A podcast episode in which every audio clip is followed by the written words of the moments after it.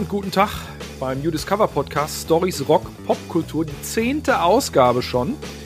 Erst im neuen Jahr. Wir hoffen, ihr seid gut reingekommen. Ich bin Christoph Leim und hier ist noch Tobi Wienke. Einen wunderschönen guten Tag und Happy New Year 2022, das Jahr, in dem alles noch besser wird als äh, vorher schon. Na gut, ist auch nicht schwierig, aber es wird definitiv besser. Und Folge 10 ist ein kleines Jubiläum, da könnte man eigentlich mal ein Säckchen aufmachen. Aber hatten wir ja gerade erst Säckchen.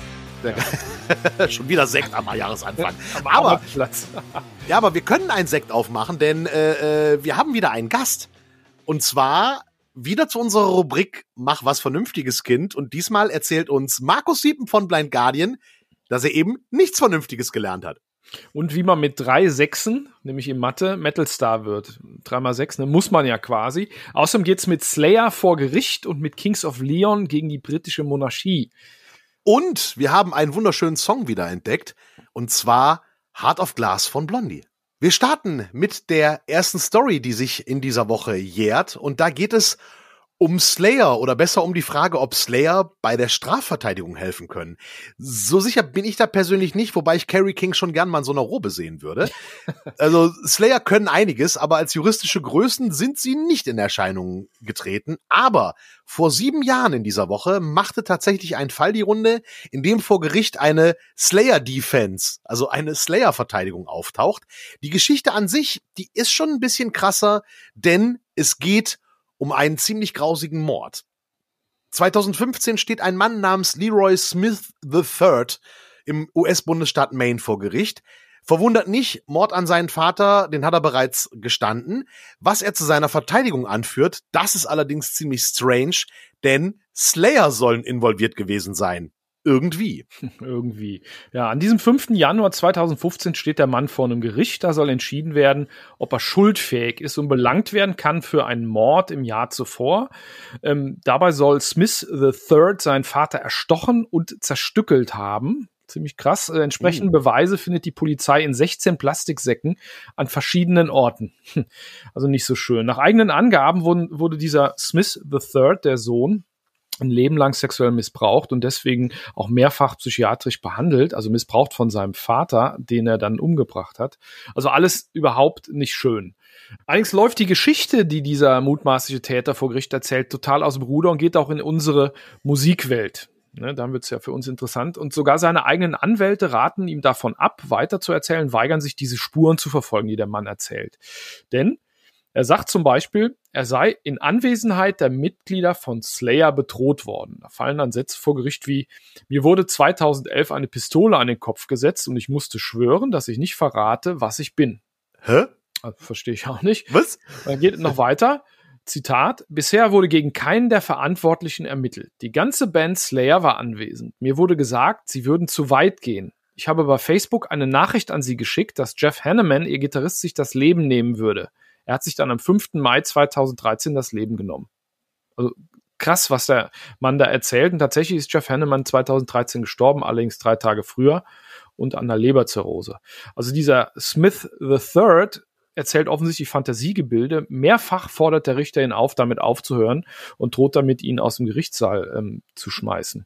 Wirkt mhm. ziemlich befremdlich, zumal die Anwälte von dem mutmaßlichen Täter in der lokalen Presse berichten. Smith sei der Meinung, man solle gewisse Metal-Bands vorladen vor Gericht, damit sie erklären, warum man nicht bei ihnen spielen darf. Also krass. Er bezeichnet sich als politischen Gefangenen. Psychologische Untersuchung ergibt, dass er sich für wahlweise Gott oder den besten Gitarristen der Welt hält. Also geht schon ziemlich ab und ob die, äh, auf die Frage, ob Slayer tatsächlich irgendwo in Maine um einen jungen Langhaarigen rumstehen, während er mit einer Waffe bedroht wird, naja, da geht der Richter natürlich nicht drauf ein, sondern entscheidet, dass der, dass der Mann nicht ohne weiteres äh, vor Gericht gestellt werden kann. Dem wird nicht ohne weiteres der Prozess gemacht. Er gilt als unfit for trial und äh, er wird den entsprechenden Gesundheitsbehörden übergeben. Alles ziemlich traurig. Das Ganze wird aber damals natürlich in der Presse ein bisschen breit getreten und da wird tatsächlich die ganze Zeit gesprochen von der Slayer Defense, die Slayer Verteidigung. Wegen der Referenz geht die Meldung um die ganze Welt, sogar renommierte Zeitungen wie der britische Guardian und alle großen Krachmusik News Seiten berichten darüber und so kommt das bei uns an und wir fragen uns, was Slayer mit Strafverteidigung zu tun hat. Und das steckt dahinter. Schön ist es nicht. Nee, das ist total strange. Ich meine, gut, der Bandname ist Slayer, ne? Der, der regt ja schon vielleicht irgendwie dazu an, die für irgendwas schuldig zu machen, weil äh, ja, ja. das ist ja schon böse und hart. Aber so eine krude Geschichte sich auszudenken, also das ist wirklich krass. Aber gut, er schafft es auch in die Medien. Er hat sich die Geschichte zum richtigen Zeitpunkt ausgedacht. Anfang Januar passiert ja nicht so viel medial. Und wenn du dann ja. sowas raushaust, dann wirst du vielleicht auch noch mal berühmt. Ja, der Mann war offensichtlich psychisch krank. Das wurde Total. ja diagnostiziert. Äh, das wollen wir hier auch gar nicht ähm, äh, kommentieren. Auch das Verhältnis zu seinem Vater und wer da schuld und so weiter. Ähm, aber krass ist es auf jeden Fall. Und ja, Slayer sind schon öfter angeblich an Sachen schuld gewesen. Ne, wissen wir ja auch. Die Stories kennen wir als Metal-Fans ja alle. Äh, da gibt's eine Story, die ist auch überhaupt nicht schön. 1995 ist eine Teenagerin, ein Mädel namens Elise, umgebracht worden von drei gleichaltrigen Jungs auf eine Art und Weise, die ich hier nicht repetieren will. Und die Eltern klagen dann Slayer an, weil zwei Songs, Dead Skin Mask und Postmortem, angeblich genau beschreiben, wie man sowas machen sollte. Die haben sogar zwei Klagen am Laufen. Der Richter entscheidet aber im Sinne der, der äh, Rede- und Kunstfreiheit. Hast du von dem Fall schon mal gehört? Von dem Fall habe ich tatsächlich nicht gehört. Ich habe nur gehört, dass Slayer ja verantwortlich gemacht werden für die aktuelle Misere der Welt. Sie haben sich 2019 aufgelöst, seitdem geht alles den Bach runter. das, das geht auch durchs Internet, aber gibt ja auch andere Rock'n'Roller, die ja solchen Anschuldigungen gegenüberstehen, gerade so in den 80ern in dieser ganzen Metal-Satan-Nummer, ja, zum ja. Beispiel Ozzy Osbourne. Ähm, Anstiftung zur Selbsttötung durch den Song Suicide Solution stand er auch vor Gericht, wurde aber jedes Mal freigesprochen. Ja, der stand zweimal sogar vor Gericht. Äh, und vor allen Dingen muss man da sagen, bei Suicide Solution geht's um den Tod von Bon Scott, um Eben. Alkoholabusus und Solution meint damit eine Lösung, eine Flüssigkeit. Äh, tatsächlich. Also Ozzy steht vor Gericht. Äh, kennst wahrscheinlich aber den Fall auch von Priest. Das war ein bisschen später, 1990, so zu, zu Painkiller-Zeiten. Äh, da, mhm, da habe ich gerade so angefangen, mich für Metal zu interessieren. Erinnere mich noch an die Berichterstattung und an die Fotos, wie Helford im Gerichtssaal stand mit einem Textblatt in der Hand und, und vorsingen musste in dieser Zeugen, in diesem Zeugenkabinchen oder hinter diesem Zeugenpult. Äh, da ging es um den Song Better by You, Better Than Me, was sogar eine Coverversion ist. Äh, und zwei Teenager sollen sich deswegen, nachdem sie den Song gehört haben, das selber das Leben genommen haben. Also nicht, nicht so schön. Also Helford muss im Gerichtssaal vorsingen wegen zweier Worte. Do it soll da irgendwo versteckt sein in diesem Text. Genau, und deswegen musste Halford das vor Gericht machen, weil die es selber nochmal aufgenommen haben, mit Tonband uns abgespielt haben, um rauszufinden, ob dieses Do it wirklich was Technisches ist. Und das äh, äh, kam dann dabei raus und deswegen Priest freigesprochen. Was ich schlimm fand in diesem ganzen Zusammenhang, das hat Rob Halford ja wirklich mitgenommen in der damaligen Zeit. Also den hat das wirklich getroffen. Der war auch sehr betroffen von dem Selbstmord der Teenager und halt betroffen, dass er daran schuld sein soll. Das hat man, kann man auf den Aufnahmen sehr gut sehen Stimmt, das hat er auch in seinem, in seinem Buch geschrieben. Ja. Äh, ich glaube, da ging es nicht mal um, um, um, um diese Rückwärtsabspielerei, sondern einfach nur versteckte Botschaften, so irgendwo im Hintergrund. Äh, ähm, sublime Messages und, und Do It äh, sei da irgendwo reingeflüstert worden, so oft. Äh, und Helford hat natürlich dann gesagt, äh, wenn sowas funktionieren würde, dann würden wir nicht sagen Do It im Sinne von Kill Yourself, sondern äh, kauft unsere Platten. Klar, aber es hat ihn mitgenommen. Klar, da haben sich zwei Fans das Leben genommen und äh, alle Leute, die damit Probleme haben, auch die vielleicht hier zuhören, sollen sich Hilfe holen, wenn sie über sowas nachdenken, bitte. Der Fall war damals bei Priest nur interessant, weil diese versteckten Botschaften, wenn da irgendwo ein Do-It drunter ist, nicht der Meinungsfreiheit unterliegen, weil sie nicht Teil eines Gespräches sind. Da gibt's, da wurden Bücher drüber geschrieben. Also ganz, ganz krass. Heavy Metal und Todesfälle, Mordfälle, Suizidfälle scheinen ja öfter zusammenzuhängen. Schön sind die, sind die Geschichten nicht. Und äh, die Slayer-Defense, die hat da auch nicht geholfen. Ja, und das wird halt immer äh, zusammengebracht und ähm, da habe ich ja tatsächlich meine Magisterarbeit drüber geschrieben, über äh, äh, satanistische Dinge und Heavy Metal. Und ähm, tatsächlich. Tatsächlich, ja. Ich habe so ein paar Texte analysiert und auch diesen ganzen Satanskram ein bisschen äh, aufgedröselt und äh, mal erklärt, woher das kommt und so weiter. Also äh, sehr, sehr, sehr spannende Sachen und aus heutiger Sicht total albern, wie sich Leute damals darüber aufgeregt haben. Ähm, Und das ist wirklich interessant, wie sich das so verändert hat, weil mittlerweile die Eltern, die sich damals darüber aufgeregt haben, sind äh, Großeltern und die Teenager von damals sind jetzt die Eltern und regen sich über Hip-Hop auf. Das muss man mal, lass mal mal so stehen. ja, ja, das, okay, das gehört ja, das gehört ja zum normalen Lauf der Dinge, aber wir sollten dann vielleicht eine Sondersendung machen, an der du die schlausten Stellen deiner Magisterarbeit äh, mal rezitierst und uns mal erklärst, wo äh, der Satan äh, tatsächlich ja, das, das können wir gerne mal tun, aber nur wenn du dann auch deine Diplomarbeit in, äh, äh was war es, Astrophysik warst, ne? Ne, Kernphysik. Kernphysik. Wenn du die Diplomarbeit, dann machen wir mal Diplomarbeits-Battle. Äh, quasi. Gottes Willen, ich verstehe kein Wort mehr. Irgendwas mit geneigten Cherenkov-Detektoren. Aber mehr sage ich dazu nicht mehr, es wird mir schwindelig. Du musst das mit dem Satan erklären, aber ich finde, jetzt ist auch mit den bösen Sachen äh, Schluss. Das war die Slayer Defense. Wow, krasses Zeug. Und jetzt lassen wir den Satan mal weg und kommen zu einer Familienbande, würde ich sagen. Nämlich einer Band, die eine Familie ist. Nein, nicht die Kelly Family, sondern die Kings of Lean sind ja auch äh, alle miteinander verwandt. Und die Geschichte äh, hat sich am 7. Januar 2011 ereignet, also vor zwölf Jahren in dieser Woche. Nein, vor elf Jahren in dieser Woche. Am Jahreswechsel ist das immer so ein bisschen so eine Sache mit der ja. Rechnerei. 2011, 2022 sind elf Jahre, hello. Also vor elf Jahren haben sich die Kings of Lean mit der britischen Monarchie angelegt und zwar im Tischtennis. Ja. Ist das schon Majestätsbeleidigung? Das ist die Frage, die damals aufkommt. Der Drummer der Kings of Lean, der heißt Nathan Followell, ist sich jedenfalls nicht sicher, was die richtige Etikette angeht, als er 2011 im Januar den äh, britischen Thronfolger in der Londoner O2 Arena trifft und ihm dann gegenübersteht an einer Tischtennisplatte. Jetzt fragen wir uns natürlich, ähm, warum geht's Backstage bei einer Rock'n'Roll Show um den Sieg in einer Ballsportart? Sollte man da nicht eher Cooks, Häschen, Glamour Girls und ein ordentliches Gelage erwarten? Und wenn schon Kräfte messen, dann eher Dosen schießen oder duellieren sich Königliche auch nach Feierabend, weiß man alles nicht.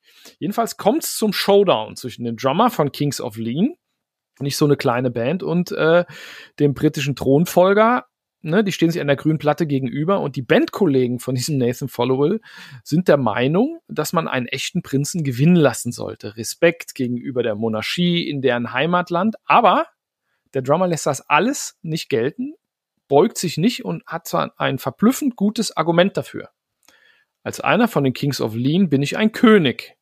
Und König übertrumpft Prinz. Jetzt muss kurz der Royal-Experte Tobi Wienke einhaken. Er ist ja nicht Thronfolger. Ne? Das war ja Prinz William. Du hast gesagt, äh, Harry ist der Thronfolger.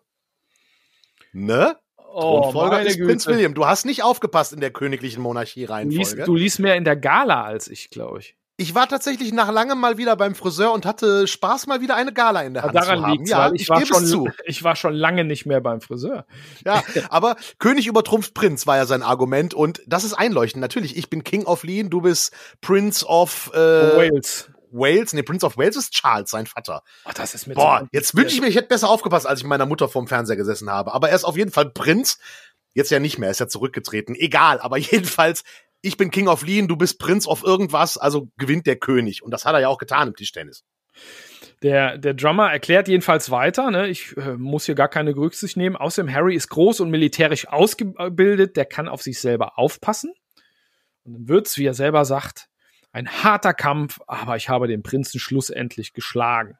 So, und wie Prince Harry mit der Schmach der Niederlage umgegangen ist, wurde nicht überliefert, das wissen wir nicht, aber es sind keine Aufforderungen zur Revanche oder zum Duell im Morgengrauen bekannt geworden. Immerhin hat Nathan, der Drummer, angeboten, auf einer königlichen Hochzeit zu spielen. Gab's ja noch ein paar damals. Will und Kate sind nette Leute, hat er gesagt, aber Harry ist der Coole. Der kennt sich mit Musik aus. Harry ist auf jeden Fall der Coole. Also ähm, ich bin jetzt es klingt jetzt total, als wäre ich voll der Royal-Fan, ne? Ich, ich oute ja. mich gerade total. Ich, ich bin ein bisschen im Thema drin, weil ich habe auch bei der letzten äh, königlichen Veranstaltung mir ein Maidenbier getrunken und britisch gefrühstückt zu Hause, aber das ist eine ganz andere Geschichte. aber ja, aber ich fand Prince Harry cool, als er gesagt hat, als er seinen Junggesellenabschied hatte und sagte, das ist total cool und du steckst der Stripperin die ganze Zeit Bilder von deiner Oma ins Höschen ne? weil Königin Elizabeth ja auf den Scheinen drauf ist. Das ist ein geiler, das ist ein geiler Spruch. Ne? Schon cool und sein großer Bruder ist ja auch Rocker, ne? Also der äh, hält, glaube ich, ACDC für die beste Morgenroutine oder so ähnlich. Das hat er mal äh, neulich geäußert, there's nothing better than on a Monday morning when you're a bit bleary-eyed after the weekend and trying to get yourself back into the grind of week, listening to Thunderstruck. Also, schön an einem Montagmorgen, wenn man noch so ein bisschen äh, fertig ist vom Wochenende, Thunderstruck hören, um in die Woche zu starten. Ist schon cool eigentlich. Ist einer wie wir. Ist einer von uns. Ach nee, Quatsch, wir sind ja Bürgerliche. Noch. genau. Macht mich zum König, ich kümmere mich, habe ich, sage ich seit Jahren. Ne? Sein, sein, sein, äh, äh, also der, der große Bruder steht auf ACDC und der Kleine, der im Tischtennis verloren hat, ist angeblich auch Fan von äh, Hardcore Thrash Metal. Hat ein Kumpel von ihm gesagt, hat ein Zitat gefunden. Also wahrscheinlich so Slayer wieder und Metallica. Ach, geil. Guter Mann. Ne? Aber die Kings of Lean haben sich nicht äh, von der Monarchie beeindrucken lassen. Äh, alle Menschen sind gleich geboren, da kann man auch im Tischtennis gewinnen, finde ich einleuchtend. Ja, richtig, vor allen Dingen, weil Harry ja äh, backstage nach dem Schläger gegriffen hat. Die Platte stand darum, er griff nach dem Schläger und äh, äh, hat es ja quasi herausgefordert. Dann darf man sich auch als Prinz nicht wundern, wenn man dann mal eine Niederlage einstecken muss. Also solltet ihr jemals im Backstage-Bereich gehen, und da stehen ja gerne Sachen rum. Also manche haben Tischtennisplatten dabei, Billardtische, was Stars alles so mitschleppen auf Tour fasst es nicht an, denn die sind in diesen Sachen meistens sehr, sehr gut, weil die viel Wartezeit haben auf Tour und nichts anderes machen als so einen Kram trainieren. Oder saufen. Oder saufen, richtig. Ne? Apropos saufen, man kann nicht immer nur saufen, man muss auch was Anständiges lernen. Mach was Vernünftiges, Kind.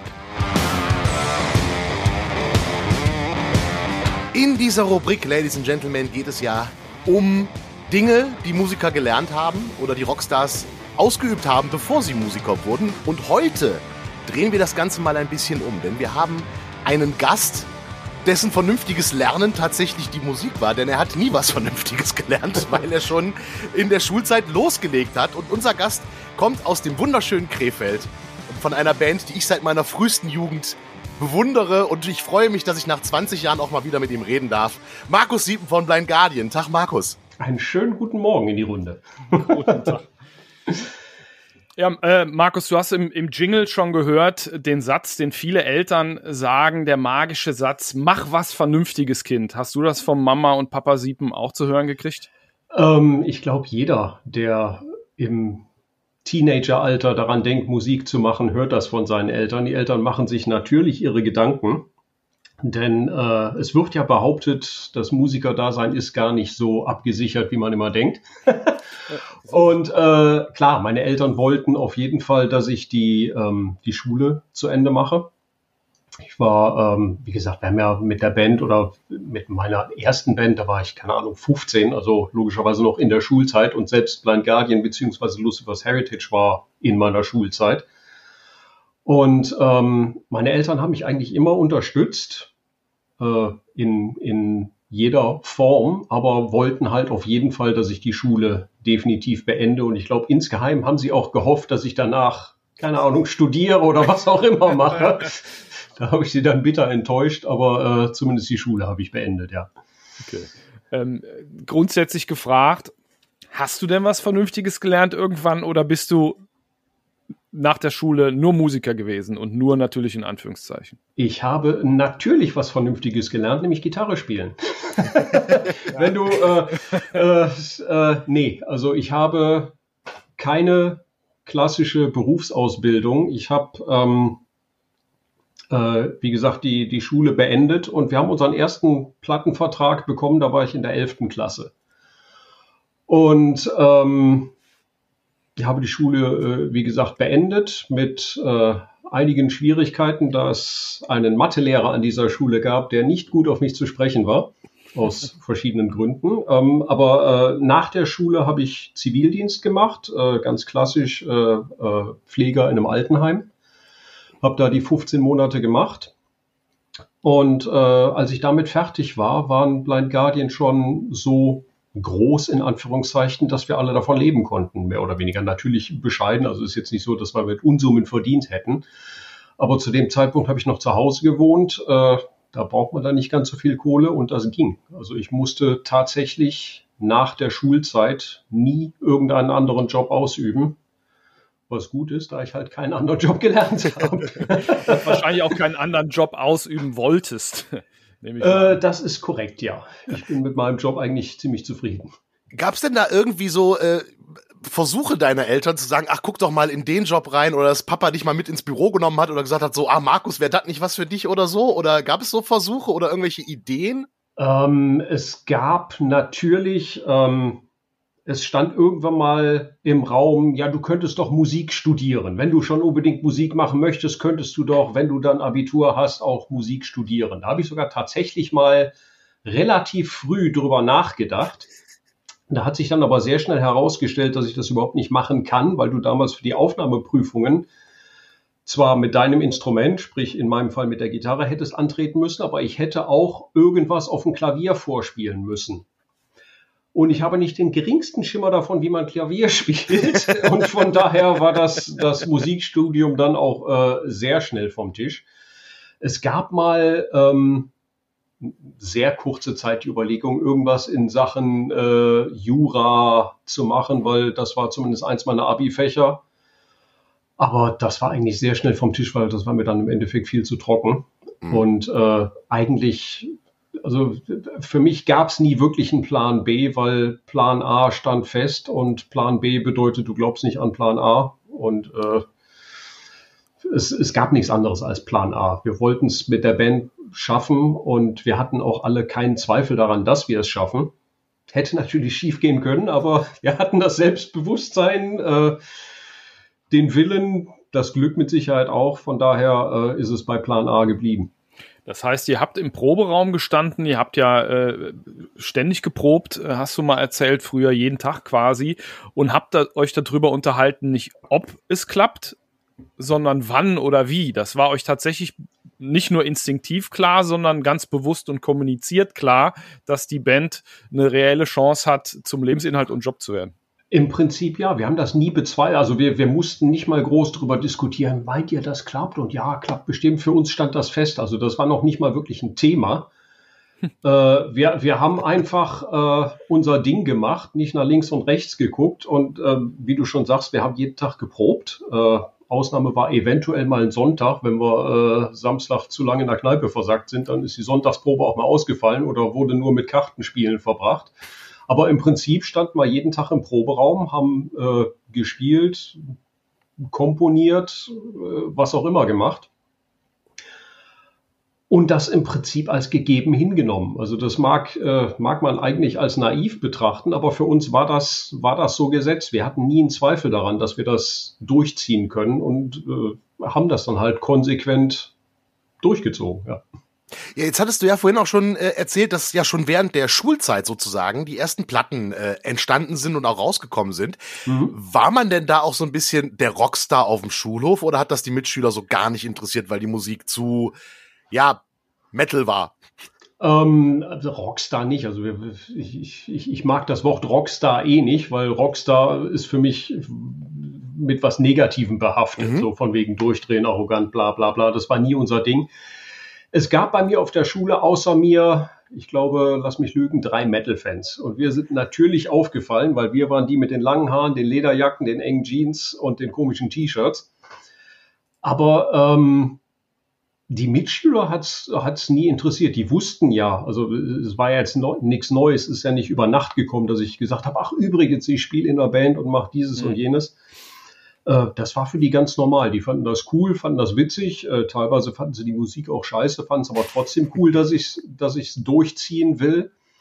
Äh, Lehrer sahen das dann teilweise etwas anders. Also ich hatte großen Support von verschiedenen Lehrern, unter anderem logischerweise mein Musiklehrer, aber ähm, wie eingangs erwähnt, ein Mathelehrer schoss dann äh, ziemlich quer. Das, äh, ich kann das einmal anreißen. Das Problem war, ähm, wie gesagt, ich war in der 11. Klasse, als wir unseren Plattenvertrag bekommen haben und es standen halt äh, Studiotermine an, als wir Battalion Sophia aufnehmen wollten.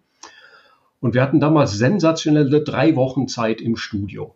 Und es stand natürlich fest, wir fahren alle vier ins Studio, verbringen alle vier die kompletten drei Wochen in diesem Studio und nehmen unsere Platte auf, wie man das halt so macht. Da der Termin natürlich außerhalb von irgendwelchen Schulferien lag, ähm, war ich so naiv und wollte einen Sonderurlaub beantragen, basierend auf der Erfahrung, dass äh, verschiedene Leute bei mir aus der Stufe waren so semi, semi-professionelle Sportler. Wir hatten eine Tennisspielerin, wir hatten eine Golferin, die haben für jeden Scheiß, für Turniere, für was auch immer, immer Sonderurlaub bekommen. Und da dachte ich dann, gehst du mal zum Direktor, beantragst mal Sonderurlaub und selbst mit mein, meine Mutter war, glaube ich, mit dabei und ähm, der wurde sofort stumpf abgelehnt. Man, nee, dafür gibt's keinen Urlaub, äh, äh, das ist ja nichts, du musst zur Schule kommen. Meine Mutter meinte, das soll schon beruflich sein, Plattenvertrag, bla bla bla. Nö, abgelehnt. So, alles klar, weiß ich Bescheid und bin am Montag nach Münster zu Kalle Trapp ins Studio gefahren und wurde drei Wochen nicht in der Schule gesehen. und ähm, bin dann nach den drei Wochen, als die Aufnahmen beendet waren, bin ich halt wieder in die Schule gekommen und ich habe das Gebäude noch nicht zehn Sekunden betreten gehabt. Da hieß es aber auch, du musst zum Direktor kommen. So, hm, habe ich mir schon gedacht.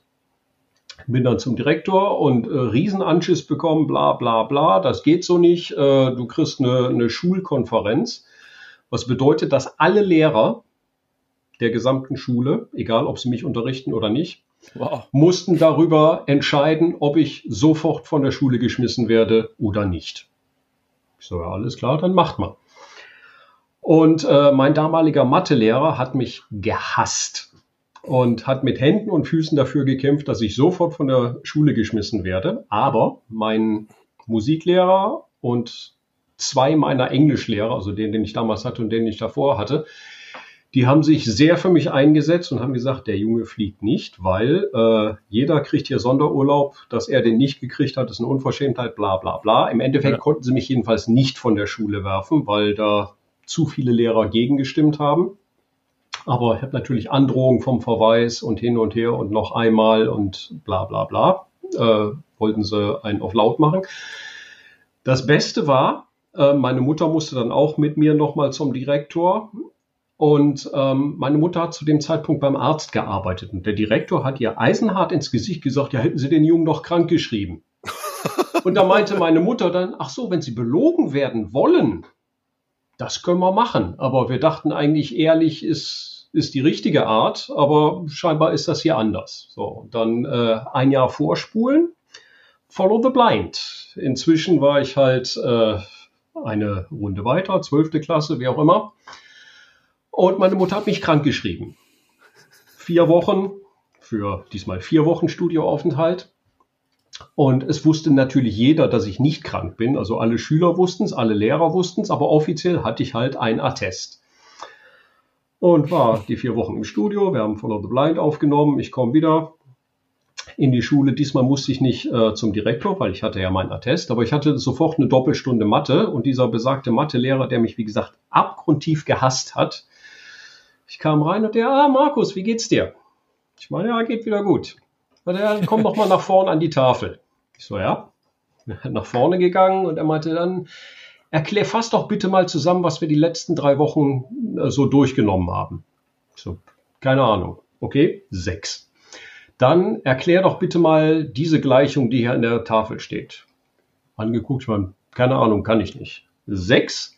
Und dann äh, erkläre bitte das Gesetz von wem auch immer. Konnte ich auch nicht. Dann hatte ich innerhalb von einer Minute drei Sechsen. Number of the Beast und durfte mich wieder setzen. Und der äh, hat mich also auch äh, in der Endnote auf eine 6 abgesägt. Und weil egal was ich gemacht habe, alles war falsch, nichts stimmte, nichts war so, wie er es haben wollte. Dadurch musste ich dann ein Jahr wiederholen. Und im Endeffekt hat er mich sogar mein Abitur gekostet, weil auch da hat er mich auf eine 6 abgesägt und deshalb habe ich jetzt nur Fachabi. Aber äh, mein Berufswunsch hat ja scheinbar funktioniert. Lehrer hin oder her. Von daher äh, ist im Endeffekt alles gut gewesen. Aber ja, es, es gab, es gab Widerwillen der Lehrer. Okay, und aber den gab es dann nicht von den Eltern, äh, äh, Mama, Papa Siepen selbst, äh, wenn da Gegenwind kam von offizieller Stelle, sag ich mal? Ähm, meine Eltern haben mich unterstützt. Wie gesagt, meine Super. Mutter hat, hat, hat, wie gesagt, äh, das Attest besorgt und meinte, okay, wenn die halt beschissen werden wollen, dann schreiben wir dich jetzt krank für die nächste Platte. Und äh, dann war alles gut. Wir waren ja zwischendurch sogar auf Tour, aber ich glaube, das war in den Ferien. Also wir haben ja für Battalions eine Tour gemacht, zehn Tage, keine Ahnung. Aber es war zumindest im Nightliner. Und es schon. Es war, wir hatten einen Nightliner. Holland, Erste Tour. Zusammen mit Grinder hatten wir einen Nightliner, den wir uns also mit beiden Bands geteilt haben und das war sensationell. Das war Seid ihr überhaupt mal irgendwann im Van getourt? Äh, getourt klassisch nicht. Wir haben die ganze Wochenendkiste haben wir oft mit Vans und Privat-PKWs gemacht. Also dann ist dann irgendeiner von uns hat irgendwie, äh, sind wir zur lokalen Autovermietung gefahren, haben irgendwie einen Bulli, einen Sprinter, was auch immer das damals war, gemietet, äh, haben die ganze Backline, Schlagzeug, Boxen, Gitarren hinten reingeschmissen und der Rest ist mit Privat-PKWs hinterhergefahren. Unsere Crew bestand eh bis 98 nur aus unseren Kumpels. Also da war kein einziger professioneller Rodi am Start. Aber es hat funktioniert. Wir hatten halt Spaß. Darum ging's. Okay. Aber dann ging's ja, dann ging's ja echt äh, ziemlich früh ähm, ganz gut ab und dann kam der Zivildienst. So, und, Ja. äh, äh, und, und da wart ihr schon, äh, wenn, wenn meine Zeitrechnung stimmt, an der Tales from the Twilight World dran. Das war, das war die Phase so grob. Ja, da haben wir die zumindest komponiert in der Zeit. Ja. Okay, und dann aber Zivi, da kann man ja nicht einfach wegbleiben. Das ist ja, das ist ja quasi desertieren, so, sozusagen. Da wurde es da wurd's schon schwerer, oder?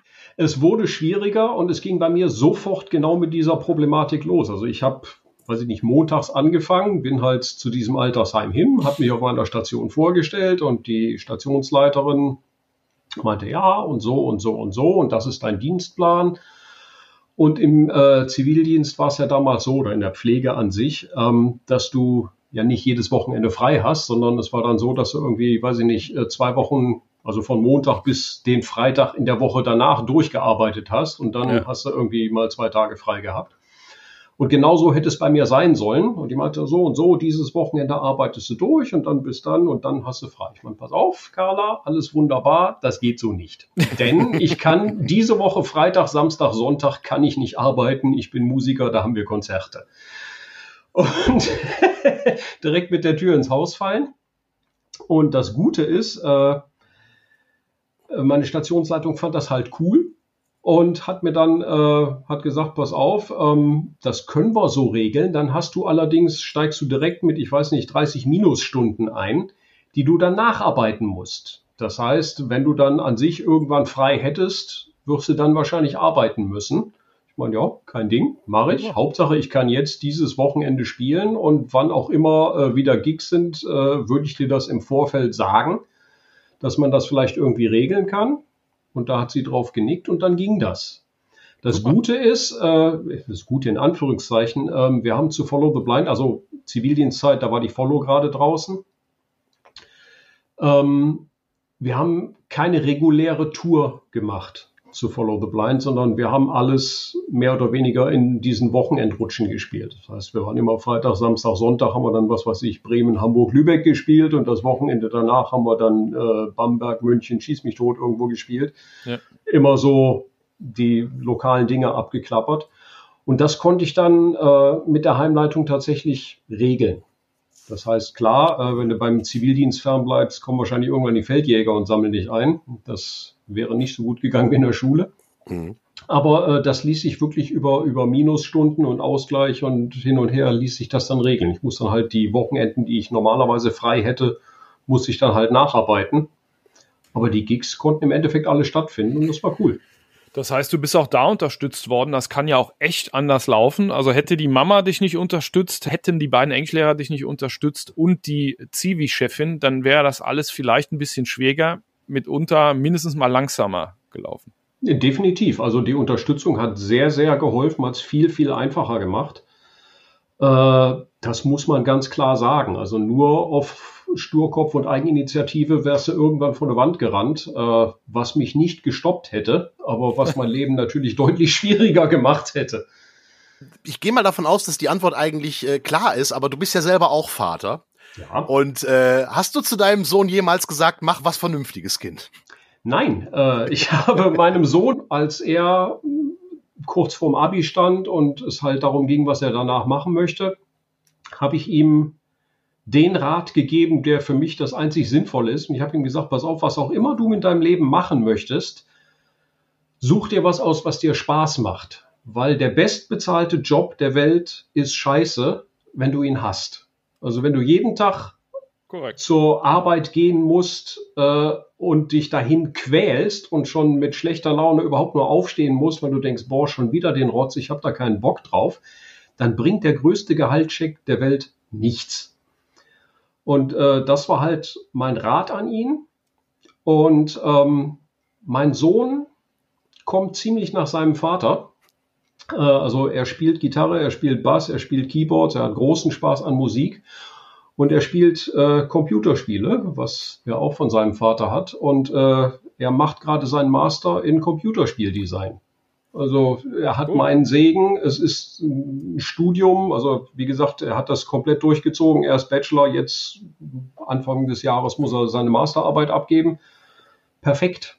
Also alles richtig gemacht. Er hat sich was rausgesucht, wo er Bock drauf hat, wo er auch richtig gut ist im Studium. Und da kann ich nur sagen, Daumen hoch. Also alles richtig gemacht. Weil wie gesagt, äh, wenn man sich einen Job aussucht nur wegen des Geldes und den hasst, hat man sich sein Leben selber versaut. Das kann es nicht sein.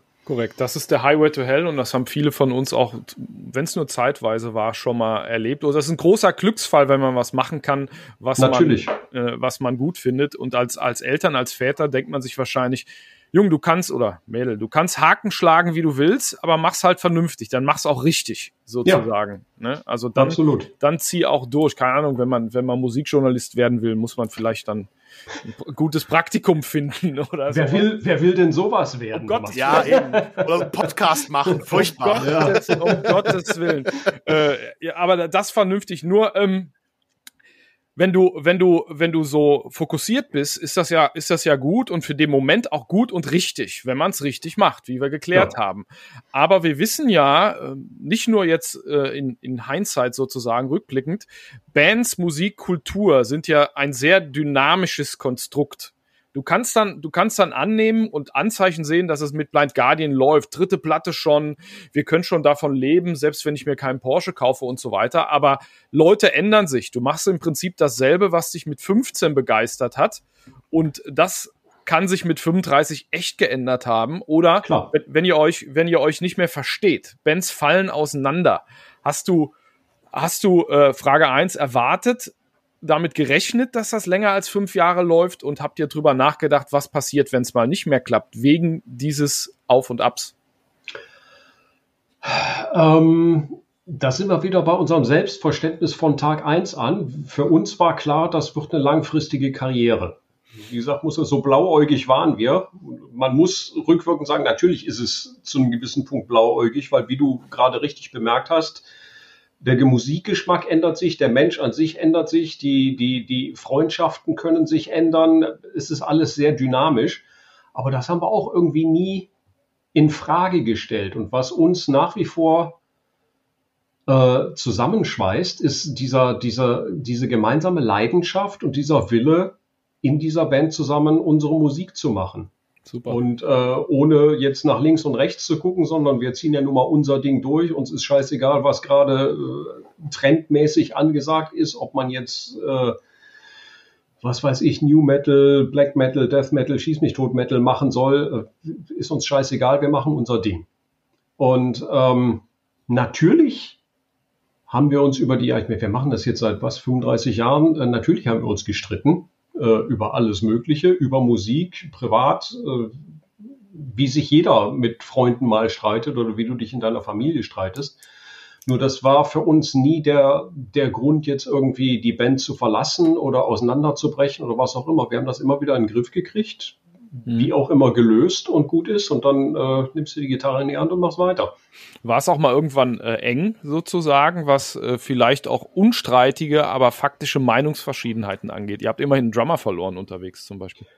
Äh, wir haben einen Drummer verloren. Das war halt äh, der Punkt, wo, wo der einzige Line-Up-Wechsel in unserem Line-Up jemals stattgefunden hat. Tomen wollte halt so nicht mehr, konnte sich wie er damals gesagt hat, mit der Musik, die wir machen wollten, nicht anfreunden. Und ja. äh, das war dann halt die logische Konsequenz. Äh, für uns stand nie in Frage, dass wir deswegen jetzt aufhören würden. Also für uns stand fest, okay, wenn, wenn Tome nicht mehr will, äh, kommt ein neuer Schlagzeuger und wir machen weiter. Und Frederik kam, wir haben weitergemacht und äh, ich glaube mittlerweile ist Frederik länger in der Band als Tome je war. Und wir sind nach wie vor da ja. und haben, Spaß an dem, was wir machen. Und Thomen macht ja inzwischen auch wieder äh, regelmäßiger Musik, war ja längere Zeit eher verschwunden von der Bildfläche, aber jetzt, was mich sehr freut, ist er halt auch wieder aktiv mit seinem Mentalist. Ja. Schon in Ordnung. Ähm, selbst wenn man sagt als Band, und, die, und die, die, die, kreative Power hat dafür, wir machen unser Ding und unser Ding ist auch eigen genug, damit es unser Ding ist, gibt's ja faktisch magere Zeiten auf und ab in der Musikwelt. 90er zum Beispiel, Grunge, die Nullerjahre, Crossover oder Techno in einem ganz anderen Bereich oder auch schon 90er. Gab's da auch mal magere Zeiten, die das Schiff Blind Guardian äh, ins äh, Schlingern gebracht haben? Denn wenn es nicht mehr läuft, egal wie geil man es macht, wird's ja schwierig, äh, wenn man davon leben muss. Äh, wenn du äh, davon deine Rechnung bezahlen möchtest, wird es dann schwierig, ja. Aber also ich muss sagen, viele Leute klagen ja immer so, ja, in den 90ern Metal war komplett tot und äh, da ging nichts mehr. Wenn ich überlege, welche Platten wir in den 90ern gemacht haben, Tales war ziemlich erfolgreich. Somewhere Far Beyond hat einen draufgesetzt. Äh, Imaginations, Nightfall, dazwischen noch Tokyo Tales. Also die 90er waren eine sehr goldene Zeit für uns eigentlich. Von daher äh, die Aussage, Metal war in den 90ern tot, kann ich so nicht bestätigen. Weil, äh, ja, 80er Jahre Hair Metal war vielleicht tot, nach Guns N' Roses dann irgendwann. Aber selbst die waren ja in den 90ern noch ziemlich erfolgreich und auch Metallica sollen ja nicht ganz erfolglos gewesen sein. Mhm. Munkelt man. Also, äh, nee, also für uns lief es eigentlich gut. Ähm, wir haben uns natürlich entwickelt. Also wenn du, wenn du dir Blind Guardian heute anhörst und dann als Vergleich Battalions of 4 auflegst, äh, ist natürlich ein sehr großer Unterschied und natürlich verprellst du unterwegs Leute. Ja. Das heißt, äh, der Die Hard Battalions of 4 oder Follow the Blind Fan äh, kann mit Pech, mit neueren Sachen nicht mehr viel anfangen. Was ich oder was wir als Band respektieren, was soll man auch dagegen sagen? Ja, wir haben uns verändert, aber für uns war das auch nie irgendwie jetzt der Grund, äh, uns nicht weiterzuentwickeln. Äh, ganz im Gegenteil, also wir, wir leben dadurch, dass wir uns entwickeln können. Wir haben, keiner von uns hat auch nur ansatzweise Bock, sich ständig zu wiederholen und jede Platte zwei, drei, viermal aufzunehmen, ja. sondern wir möchten was Neues machen, weil ansonsten wird es für uns tödlich langweilig. Und äh, da haben wir keinen Bock drauf. Und wenn du dadurch ein paar Leute verlierst, dann ist das so, aber du gewinnst dadurch auch immer wieder neue Leute dazu. Und bis jetzt ist es eigentlich nur konstant bergauf gegangen. Cool. Natürlich, wie gesagt, du kriegst teilweise, ich weiß, als Night at the Opera rauskam, gab es tatsächlich das erste Mal äh, ein paar Negativ-Reviews, weil äh, Leute mit der Platte am Anfang gar nicht klar kamen. Äh, witzigerweise sind dieselben Leute heute der Meinung, dass das eine unserer besten Platten ist. Also ich kenne einige Leute, die die Platte damals gehasst haben und meinten, was ist denn das? Das kann man sich ja gar nicht anhören, vollkommen überladen und bla bla bla bla blub. Und diese selben Leute sagen mir heute, nee, ist eine eurer großartigsten Platten.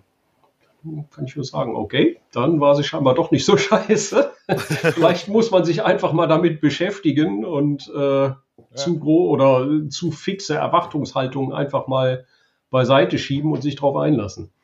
Das ist ja in, in Rock und äh, Rock und Metal immer so äh, tatsächlich und ist ja ist ja gut, wenn das wenn das lief und du nicht in einen Dayjob zurück musstest, den nee. du eh nicht hattest. ja. nee. Könntest du dir denn vorstellen, so vielleicht für irgendwann irgendwann ist man ja wird die Band ja für sich vielleicht in Ruhestand begeben und ähnliches. Und es gibt ja Leute, die dann so vielleicht noch ein Seniorenstudium machen oder sowas. Hast du da vielleicht schon irgendwelche Pläne so in, in, in der Zukunft? So vielleicht auch, wenn ich 70 bin, mache ich mal noch, keine Ahnung, Astrophysik oder irgendwie sowas? Jura. Äh, nee, also Jura, Jura definitiv nicht und Astrophysik äh, überlasse ich gerne Brian May. Ähm, da, was ich tatsächlich, woran ich Spaß hätte, ist folgendes. Ähm, ein Freund von mir betreibt einen Gibson Custom Shop und Geil. betreut halt seit 20 Jahren all meine Gitarren. Mhm. Und Dragan und ich haben schon oft darüber gesprochen, dass ich bei ihm gerne mal in die Lehre gehen möchte und lernen möchte, wie man eine Gitarre baut und mit ihm zusammen eine Gitarre bauen möchte, was bis jetzt immer an Tourplänen und Verpflichtungen gescheitert ist, jetzt an der Pandemie und allem drum und dran. Aber das ist tatsächlich was, äh, was ich mir vorstellen könnte. Einfach, weil ich Bock da, also ich meine, ich bin ein Gitarren-Nerd, ich Es gibt Leute, die behaupten, ich würde zu viele Gitarren besitzen, was gelogen ist, aber äh, das ist ja Quatsch. das ist eben. Gibt's Wer sagt denn sowas? Eben. Opt optimale Anzahl ist x plus 1. Mhm. Und ähm, nee, aber das ist was, da hätte ich tatsächlich Spaß dran. Und das könnte ich mir auch äh, vorstellen, das ernsthaft zu lernen. Ob man dann mit, ich sag jetzt einfach mal, wenn wir die Band mit 65, 70 Jahren irgendwann beerdigen, äh, ob ich dann wirklich noch einen Lehrberuf ausüben müsste und dann danach in diesem Beruf Job ist eine andere Frage. Aber das ist was, was ich wirklich gerne machen würde, was, ich, was mich reizen würde. Mhm. Okay. Einfach, einfach auf, aufgrund der Liebe zu Gitarren. Dass ja. man dann wirklich mal sieht, wie wird das Ding von Grund auf gebaut in allen Schritten und äh, ja, das finde ich geil. Das klingt auf jeden Fall nach einer Aussicht. So, das heißt, ja. äh, dass da vielleicht irgendwann du doch noch was Vernünftiges lernst. Aber wir sind eigentlich froh, dass du nichts Vernünftiges gelernt hast ich und auch. dich auf Night Guardian konzentriert hast. Denn äh, nach wie vor eine der besten Bands in Deutschland. Punkt. Dankeschön. Kann man so sagen. Markus Siepen, vielen Dank, dass du die Zeit hattest, äh, mit uns über das zu sprechen, was du halt nicht Vernünftiges gelernt hast. Und äh, ja, dass du Teil unseres Podcasts warst. Vielen Dank dafür. Ja, sehr gerne. Sehr gerne. Hat mir großen Spaß gemacht. Nach dem schönen Gespräch wird es jetzt Zeit, unserem Partner Danke zu sagen, nämlich I'm Sound. I'm Sound ist eine Versicherung für Instrumente und Soundequipment von Musikern für Musiker konzipiert und deshalb der perfekte Rundumschutz, wenn ihr selbst als Musiker oder mit eurer Band unterwegs seid oder wenn ihr hochwertige Instrumente sammelt, zum Beispiel Gitarren oder Synthes. Mehr Infos zu dieser Instrumentenversicherung gibt es auf imsound.de, imsound.de. Danke für die Unterstützung von Tobi und mir. Vielen Dank.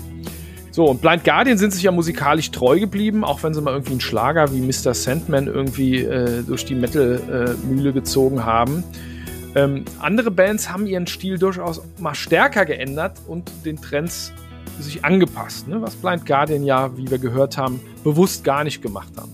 Vor allem in den 70ern, ne? als Disco anfing, der heiße Scheiß zu werden, wirklich fast schlagartig, so um, keine Ahnung, zweite Hälfte, ähm, da haben viele Bands umgeschwenkt, weil auch die Radiosender plötzlich nur noch Disco gespielt haben. Denken wir an den größten Hit von Kiss oder den zweitgrößten I Was Made for Loving You oder eben ein Song, den Tobi und ich wiederentdeckt haben, weil seine Veröffentlichung als Single sich jährt, nämlich Heart of Glass von Blondie. Ja, Anfang 79, vor 42 Jahren kam die Nummer raus und den Song haben wir uns mal angeguckt. Ja, und als der rauskam, waren Blondie schon keine Unbekannten mehr. Vorher hatten sie schon die Single Denise oder Denis, wie man es auch immer ausspricht. Dennis? Dennis, genau, Dennis, die Single Dennis. Dennis jedenfalls. Ähm, kam schon ein Jahr vorher raus, war in Deutschland und in UK ein Top-10-Hit. Übrigens auch eine Coverversion. Das Original hieß Denise. Sie haben es gegendert quasi, könnte man schon sagen, schon in den 70ern. Sie haben den männlichen Namen Dennis draus gemacht. Ähm, auch eine eher ruhigere Nummer, aber da waren die Gitarren halt noch lauter als der Beat und Blondie waren der Inbegriff des New Wave, könnte man sagen. In ihrer Heimatstadt New York äh, waren sie da auch schon lokale Größen. Also der Name ist ja fest mit dem legendären CBGBs verknüpft. War auch die erste Band, an die ich dachte, als ich 2006 tatsächlich kurz bevor CBGBs zugemacht hat, noch einmal in dem Laden drin war. Also ich denke ja beim CBGBs immer an die Ramones. Das war ja quasi deren Wohnzimmer und um die Ecke ist der Joe Ramone Plaza, wenn ich mich äh, nicht irre. Genau, also, richtig. Die haben ja auch da gewohnt. Klar, ähm, Blondie waren da Stammgäste oder Stamm, Stammband äh, sozusagen. Und du warst kurz vor, kurz vor Auflösung des Ladens noch da? Genau, ein paar Wochen vorher, äh, durch Zufall, weil ich zufällig in New York war und dann so, oh, CBGBs macht zu, gehe ich hin. Hat sogar eine Liveband gespielt. Ten Year Vamp äh, hießen die. Ich weiß gar nicht, ob es die noch gibt. Die hatten auch eine Sängerin, die hieß auch Debbie, war aber dunkelhaarig. Mhm. Ähm, aber wir kommen zurück zur blonden Debbie und Heart of Glass kam vor 43 Jahren als Single raus. Der Song entsteht für das Album Parallel Lines und für den haben sich Blondie den Produzenten Mike Chapman geangelt.